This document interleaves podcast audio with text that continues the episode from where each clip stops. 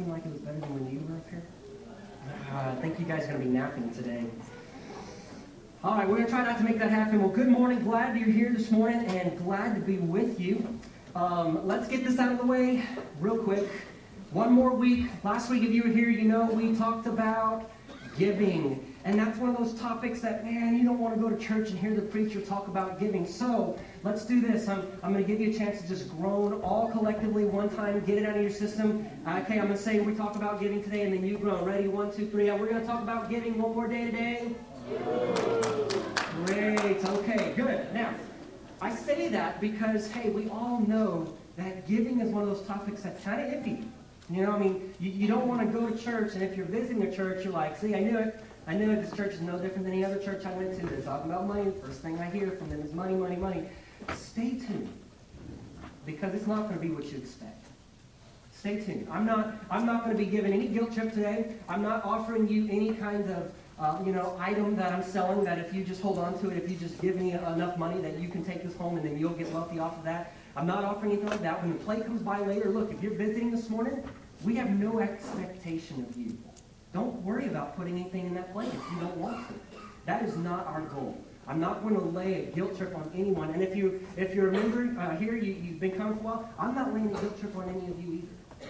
Instead, what I want us to be able to do is see what does the Bible have to say about giving, our money, because it's one of those areas that it, it has a lot of influence over us. You know, the, the, the, the way you handle your money and what you do with it says a whole lot about who you follow and where your allegiances are. So, uh, last week we looked at why do Christians give. This week uh, we're going to try to answer the question, how do Christians give? And I want to give it to you up front. So that way, if you do decide you're going to nap today uh, during the message, now you know what we're going with. And if you don't walk away with anything else this morning, this is what I want you to walk away with this morning. When it comes to how Christians give, the more willingly we give, the more joy we will have in giving.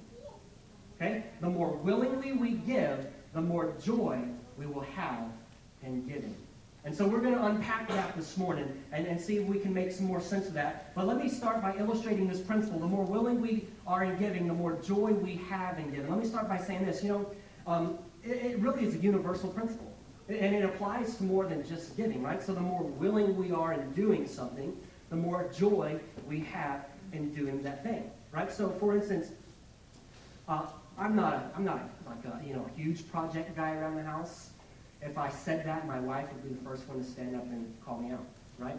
But here's, here's how it goes with me in projects, right? There's something that has to get done at the house, if I can do it on my terms, if I can do it when I want to do it, or I can do it kind of willingly, I'm, I'm probably going to enjoy doing that project. But if somehow that item makes its way onto a honey-do list, which I really don't have a whole lot of items on that list, just to give due credit to my wife, right? But if it were to make it list, let's just say that list were present in my home. If it made it on that list, all of a sudden like that, I'm less willing to do that project. And I'm not going to have joy if I do it because now I feel like I'm being forced to do it. I'm feeling like I'm being compelled to do that project. Right? But if I do it on my own terms, if I do it when I want to do it, how I want to do it, kind of on my own terms, I'm willing then I'm going to experience more joy in that. Right? All right? Let me give it to you another way. Um, I like to work out. I like to exercise. It's like my one hobby that I have. So a lot of times you guys will ask me, like, what do you do with your free time? What is your hobby? I like to work out. If I have any extra time to be on that, and there's other things I certainly do like to do, but that's just something I enjoy doing. And I do it willingly. But there's one or two times a year where I don't do it willingly. See, when I do it willingly, I enjoy it because I'm making the choice to go. I'm making the choice to go to the gym. I'm making the choice to put in the time, and I enjoy doing that. I even enjoy running sometimes. It's one or two times a year I don't enjoy it. And it's when I have to do my fitness assessment for the military. It's not that it's, it's not an issue of can I pass that fitness exam. It's not an issue of am I able to pass it. It's all of a sudden an issue of now I have to do it. Now I'm being compelled to work out for a test, for an assessment. And then all of a sudden, I don't have any joy in doing that. Because I'm no longer doing that willingly. I'm now doing it under compulsion.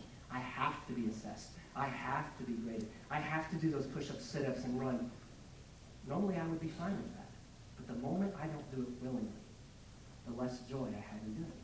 Right? And the same is true for you. So let's say if you're, you're a student and you've got to read, right? Maybe you, you got into a major because you really like that major. It's nursing, it's history, it's science, whatever. You like reading about those kind of things. You love reading about history and, and the wars and the, and the different things that, that maybe you like to specialize in. Or maybe you love reading about the human body and how it all works and how you can take care of it. But the moment your professor says, you need to read these chapters and they're due tomorrow, all of a sudden you no longer have as much joy in reading those chapters.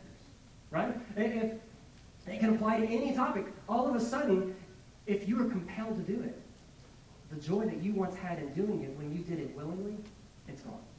Right? It's a universal principle. The more willingly you do something, the more joy you have in doing something. So this applies whether you're a Christian or not. This, this is something that whether you call yourself a Christ follower or a Jesus follower this morning or not, this principle applies. The more willing you are to do something, the more joy you have in doing it.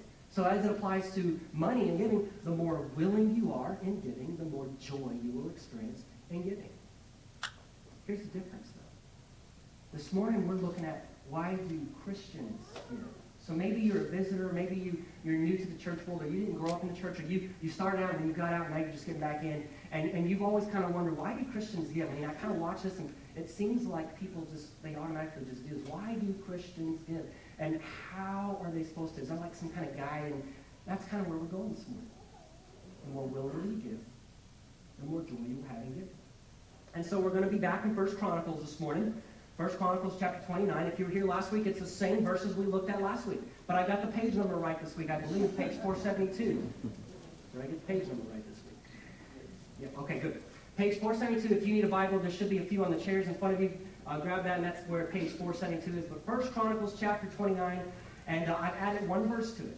I've just backed this up a little bit to verse 9 instead of verse 10 where we started last week. So what we're going to do is we're going to read through it, and then we'll pull out a few verses because I want you to see this week how Christians give. Last week was why. Now we're pulling out how Christians give. First Chronicles 29, 9 through 19. Let's, uh, let's look at that together. Verse 9.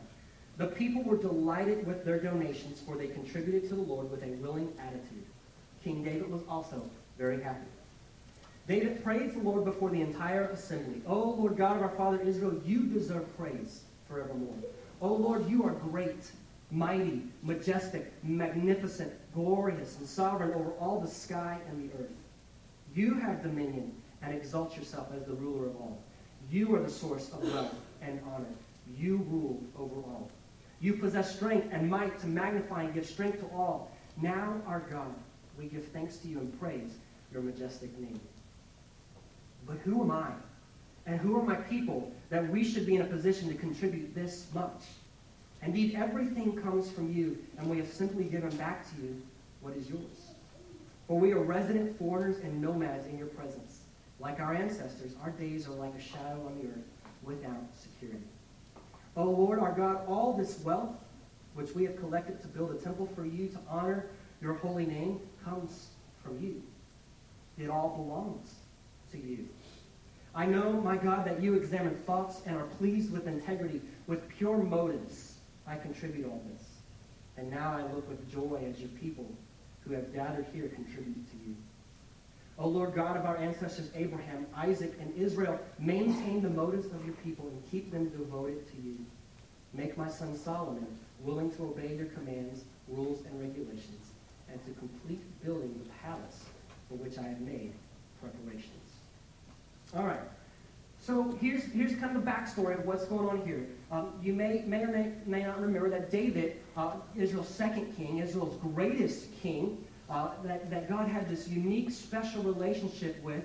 Uh, he has come toward the, the latter part of his life, and he has decided, you know what, I've got a house, I've built this palace for myself, and then he's looking around and he realizes, we still got the place where God has chosen to dwell. His, his presence has chosen to dwell where we keep this, this special box that they call the Ark of the Covenant. He's still dwelling in a mobile tent. It's just a tent. But here, David's now got this permanent palace. And so he decides, I want to build God a, a, a, temple, a structure that is worthy of him. And so in that, in that, God comes to David and has a very honest conversation with David where he says, David, look, uh, you are not going to be the man who builds that temple for me. David, you've got too much blood on your hands. See, David was a man of war. He was a warrior, and he was, he was uh, one who conquered many of, of Israel's enemies. It was a good thing. Right? God's not shaming him for being a man of war, but just, you've got too much hand, uh, blood on your hands. I want a man who is characterized by peace to build my temple. And David, that's going to be your son Solomon, the next king of Israel, the third king. And so David and, and God kind of get this thing worked out where Solomon's going to be the one to build a house. But David realizes, you know what? That doesn't prevent me from being able to give the resources needed. Because there's going to be lots of resources needed. And so what we see going on before these verses is David ponies up his own resources. He gives of his own gold, his own silver, his own precious stones, wood and iron. And he just gives and he gives it generously. And then he goes to his people and though he's a king and has all authority over the people, he's sovereign, he could have said, now you guys pony up. But he didn't. Instead, he goes to his people and he says, whoever's willing, whoever desires to give, may also give.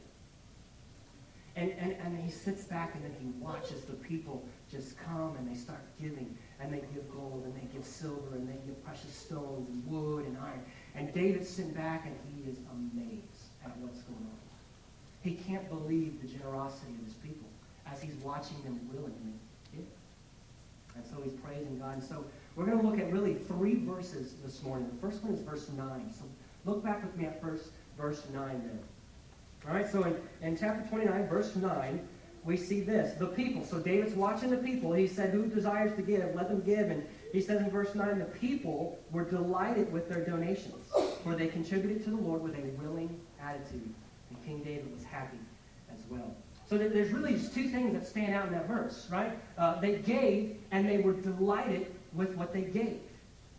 And then they were willing in their attitude. So let's look at that. First one is they were delighted. Right?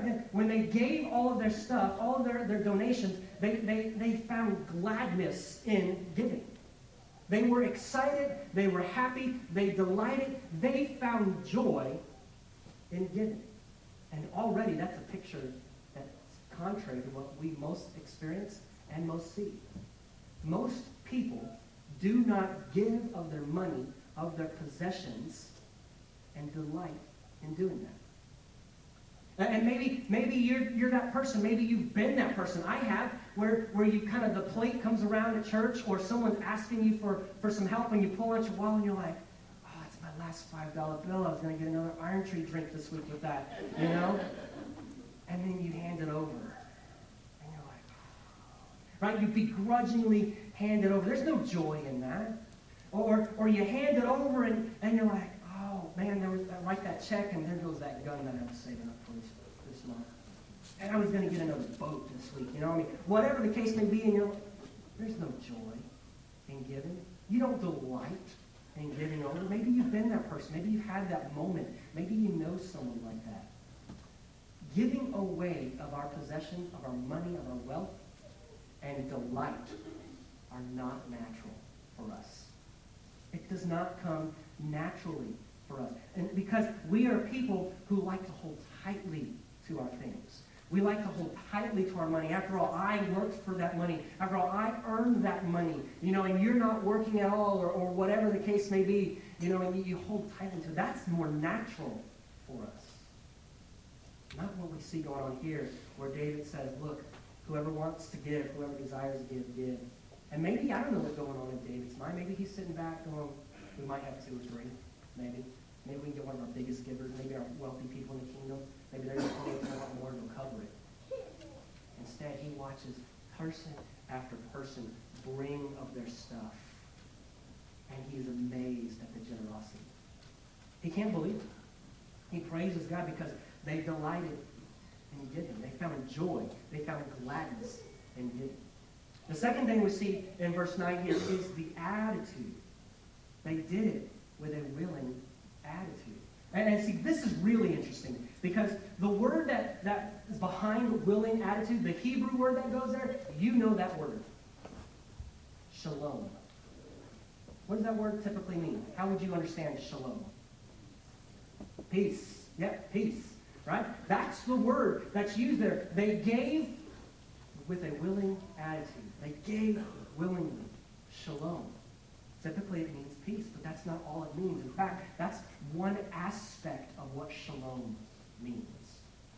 As you dig deeper into the word shalom, it actually has uh, deeper roots where it means wholeness, completeness, devotedness, undividedness. Something that is called shalom is something that is whole. It's not missing anything. Uh, something that is shalom is not divided. It's all complete. It's all there. Sometimes when it's translated in other contexts, we see it uh, described as wholehearted devotedness. Shalom. Wholehearted devotedness. Incidentally, that idea of peace comes because when a person is complete, when a person is whole, they have peace. Question then becomes, what makes the person whole? Another day. Right? But wholehearted devotedness. That's how they gave. They gave willingly. There was no undividedness in their giving. They weren't half-minding, uh, half of their mind saying, I'm going to give, and half of their mind saying, I'm going to hold on to it. They gave willingly. David didn't force them, though he could have. Instead, David approached and says, whoever desires to give, give. And so the people willingly gave. They were wholeheartedly devoted. They were all in. They, they weren't trying to, to hang back and, and, and say, I'm holding on to this part, or I, am going to wait and see how others give, and then I'm going to give. They were all in. They gave wholeheartedly. They gave willingly. And so they delighted when they gave. Right, that's, that's the first verse. Now jump down with me to verse 17. That's the people. Let's look at David. Verse 17 says this David speaking. I know, my God, that you examine thoughts and are pleased with integrity. With pure motives, I contribute all this. And now I look with joy as your people who have gathered here contribute to you. So David has kind of been watching this. He's sitting back, he's watching this. And then he realizes, you know what? God is the one who is enabling this to take place. All this generosity. Because as we saw last week, God uh, is the one who is all powerful. He's the one who is supreme over all. And then he is more generous. And so when we had looked last week, we said, why do Christians give? Christians give because God is more powerful and God is more generous. Or we might say it this way Christians give because God is able to act and God has acted generously. And so as David's looking at this, he's saying, God, you're the one who has all power. You know, you're a king, a sovereign, the one who has authority over people. He's saying, no, God, you are the one who gives power. You are the one who is able to act. And then he says, and God, all that we're giving, all the stuff that we have, it's just from you anyway. We're just giving it back to you. So the God who is able to act did act, and he was generous toward his people. And David's realizing this, that the God who acted has acted generously towards his people, and he's saying, So God, you know my heart. That's verse 17 now. He says, God, I understand that you're a God who looks at the heart. You examine thoughts, and you're pleased with integrity. Now, David knows this very well. If, if you grew up around church, maybe you remember this story. If not, here it is. This is how David became king. He's the runt of the family, the baby. In fact, he's probably born illegitimate. Okay? And Samuel, after King Saul is, is, on his downturn, goes to look for the next king that God has identified. So he goes to Jesse, this man, and, and he goes to Jesse and says, Show me all your sons. Jesse brings out the oldest, and he brings out the next, and he brings out all of his sons, and they're, you know, they're good-looking boys, and they're tall, and, and as he goes one by one, the Lord whispers to, to uh, Samuel, no, that's not the one. Nope, that's not the one. And he gets through all of the sons that Jesse has presented to Samuel. And Samuel goes, well, neither one is the one that God has selected. Do you have another son? Well, yeah, he's, he's out in pasture. Why was David left out in pasture? Probably because he was an illegitimate child. Not a lot of, not a lot of pride behind that. Hiding him. And so Samuel says, no, no, go ahead and bring him. Go ahead and bring him. Brings him. God says, that's the one. That's the one.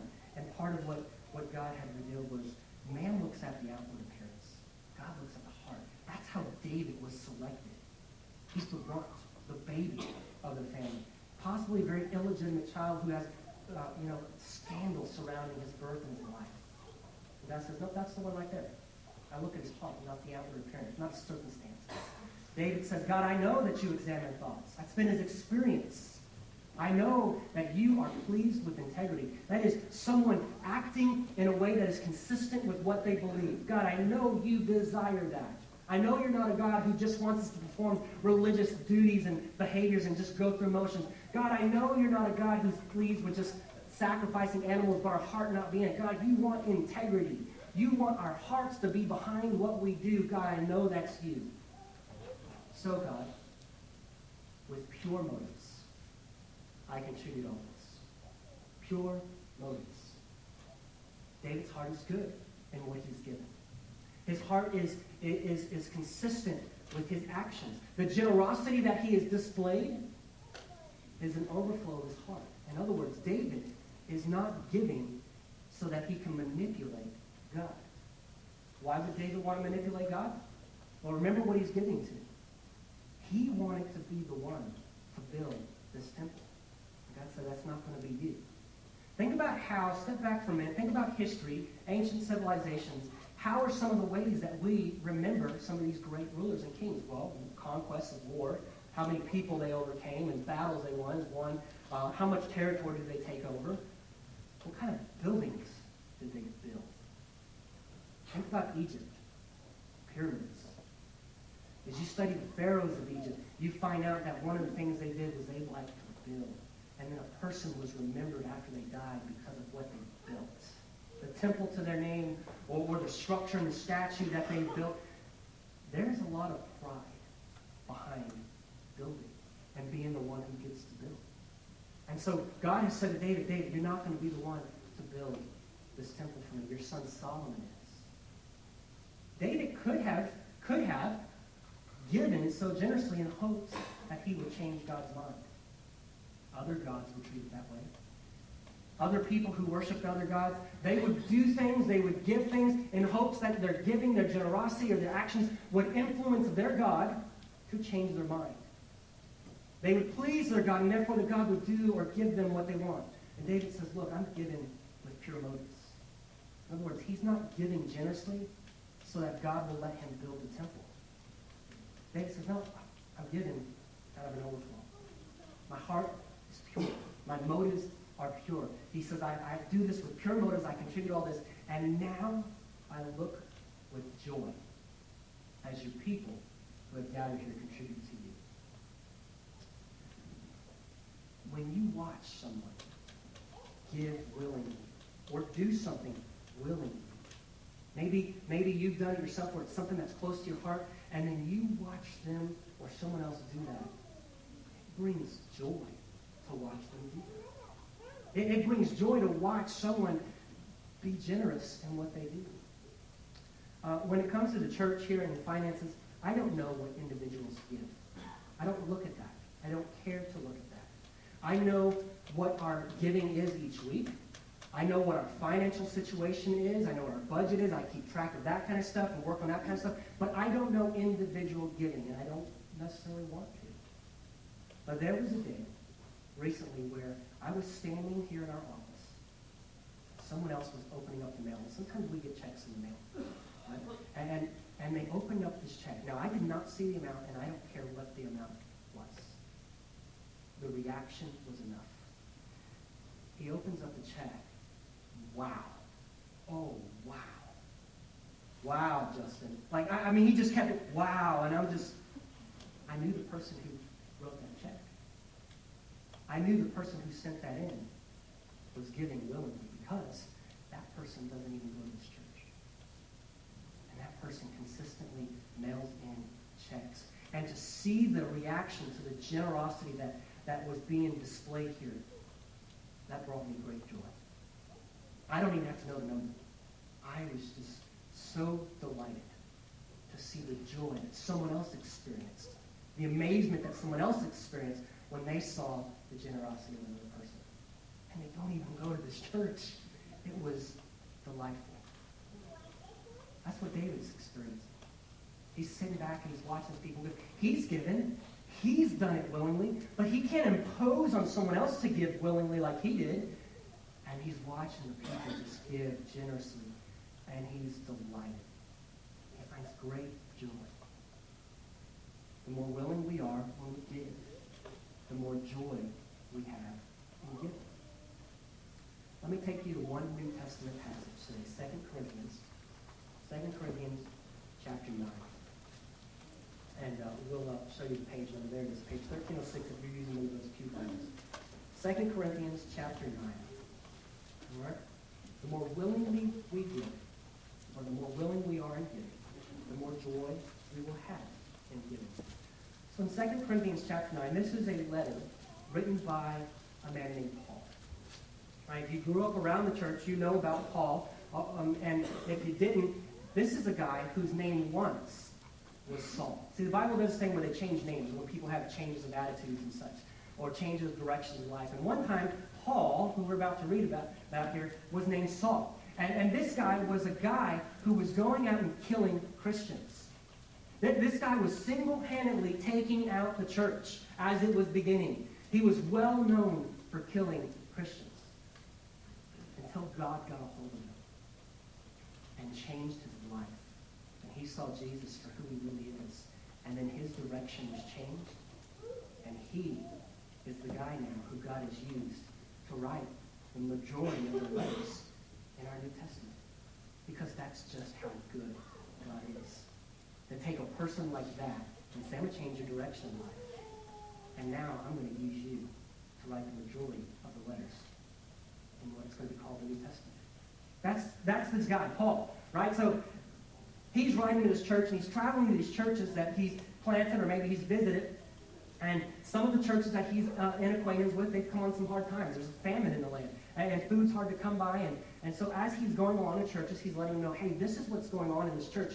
Um, do you have something you'd like to give along the way? And he, so he's writing to Corinthians, and he's saying, hey, what you've told me you're already kind of storing up to give to this church, I'm going to be coming to visit you soon.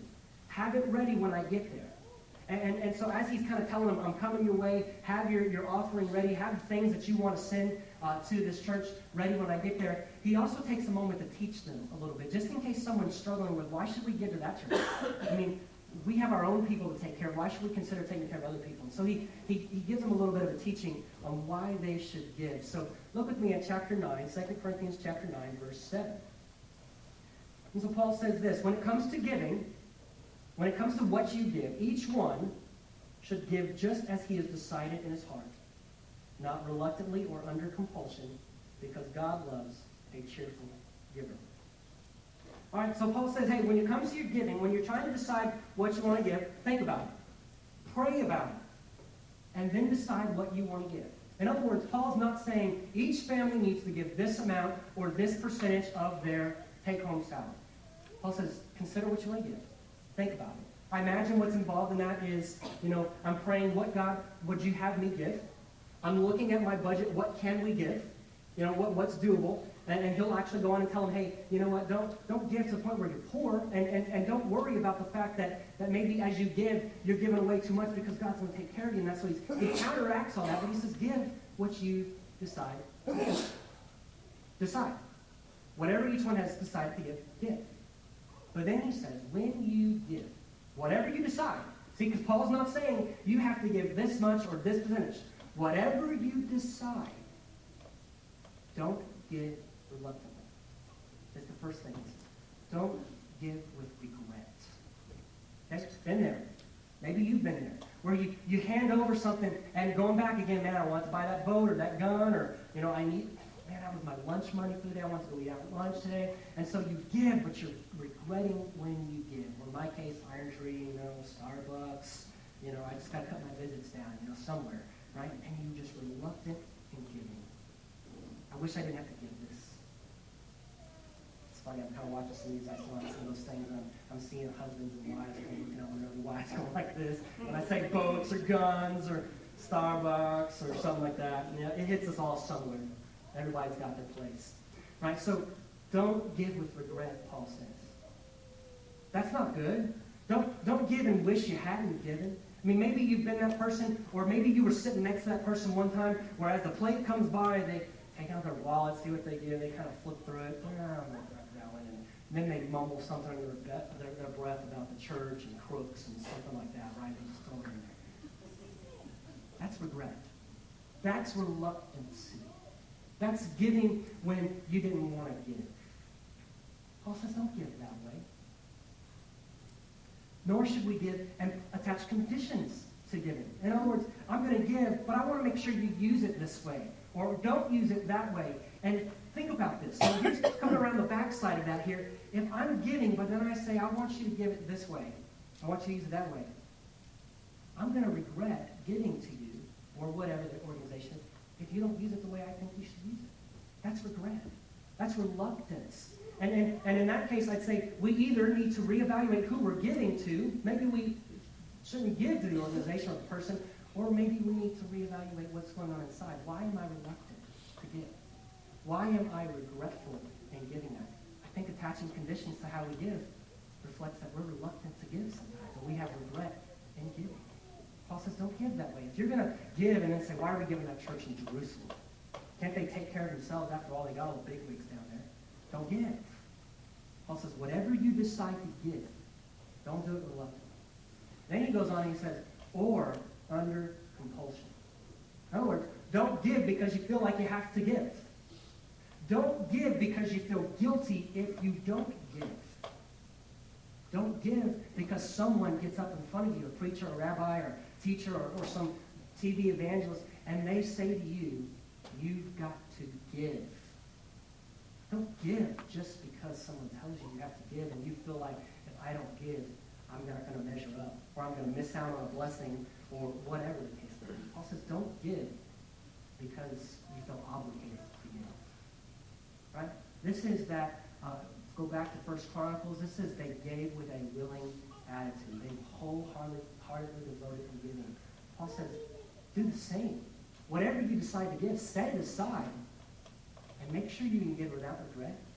Make sure you're not giving it just because someone said you had to give it or you feel guilty if you don't give it. If you give because someone says you have to give, if you give because you're going to feel guilty if you don't give, you are settling for so much less than what God has for you to experience in giving. God doesn't want us to, to give out of obligation. God doesn't need our money. God's not a God who's entertained by us jumping through religious hula hoops. Instead, when we give as God wants us to give without compelling, without regret, what we actually start to experience, we get a little taste of how God gave. And when we start to taste how God gave, then we find great joy in being able to do what God does. Paul ends the verse by saying God loves a cheerful giver, someone who delights in giving, someone who's glad. And why would God love someone who's happy about giving? I mean, if, if God just wants our money, does it really matter how you give it? It's not about the money. God does not need money. Money ends here. Money ends on this earth. God is not bound by money. Money is something people have created and it's looked different in every culture, it looks different over time. Whatever people assign value to, that's their currency, and then they trade that for things. That has taken place in all of human history, but that is not God creating that. It doesn't matter what it is. God can take whatever people value and use that however he wants. He doesn't need those things. They're created things. God's not created. God loves a cheerful giver. Because that's how God when we talk about how Christians should give, remember I said the, the, the, statement I want you to walk away with this morning is the more willingly we give, the more joy we will have in giving. And that will apply to you whether you call yourself a Christ follower or not, whether you're a Christian or not. You're going to find more joy in giving the more willing you are. If you're not a Christ follower, if you don't consider yourself a Christian, you're going to have to find some motivation to be able to give willingly and find joy. And, maybe that's, you know, I'm going to find a cause I can believe in, or, you know, what am I going to get out of this if I give? Maybe those are some of the motivations you find. But for the Christian, for the follower of Christ, that does not suffice. The motive makes all the difference. When we give, and we can give willingly, wholeheartedly, all in, without regret, not feeling obligated to give, and then we find delight in giving, our motivation should be that the God who can act is the God who did act generously towards sinners. This is the way God gave. When God looked down and he saw creation and humanity go astray and sin start to impact their world, God did not have any obligation on him to give. None. God would have completely been justified to wipe it all out and say, you know what, tried that, done, they're lost. God lacks nothing. He didn't, he didn't give his son because he was obligated to. Nor do you find, as you read throughout the different letters of the Bible and the books of the Bible, that God gave, and then as he gave his son, he regretted to give his son. You don't find that. Instead, what you find is Romans 5 8 says, But God demonstrates his love. This is how God shows his love.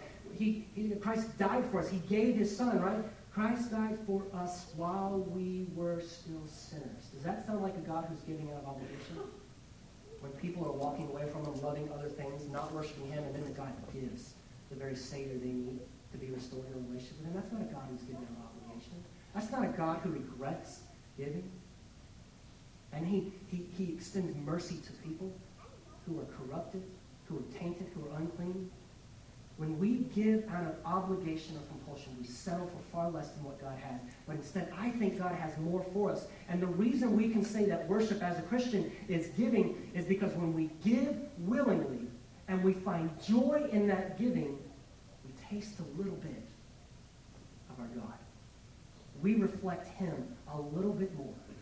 We act like he acts. And when we realize that that's how God gives, that should bring us joy to be able to give back and be a part of what he's doing. So the more willingly we give, the more joy we find in giving.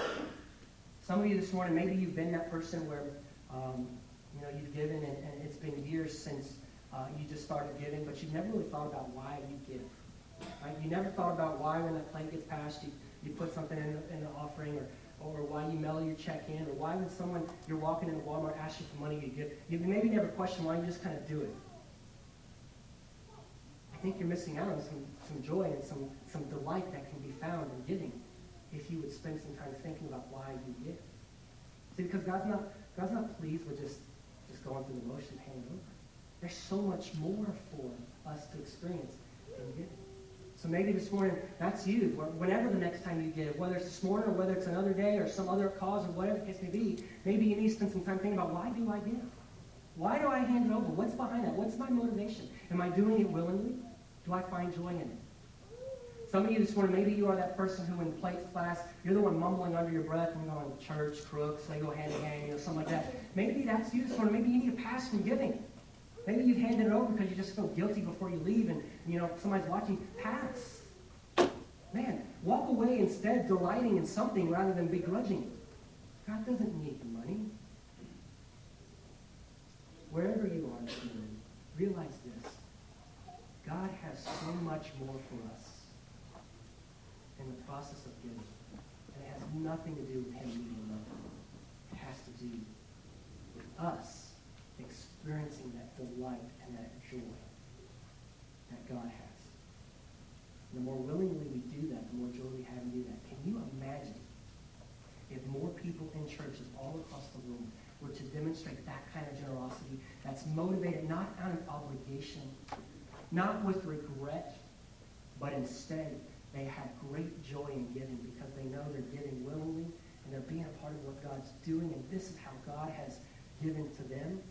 Can you imagine the way people would respond? Wow. How, how do you give so generously?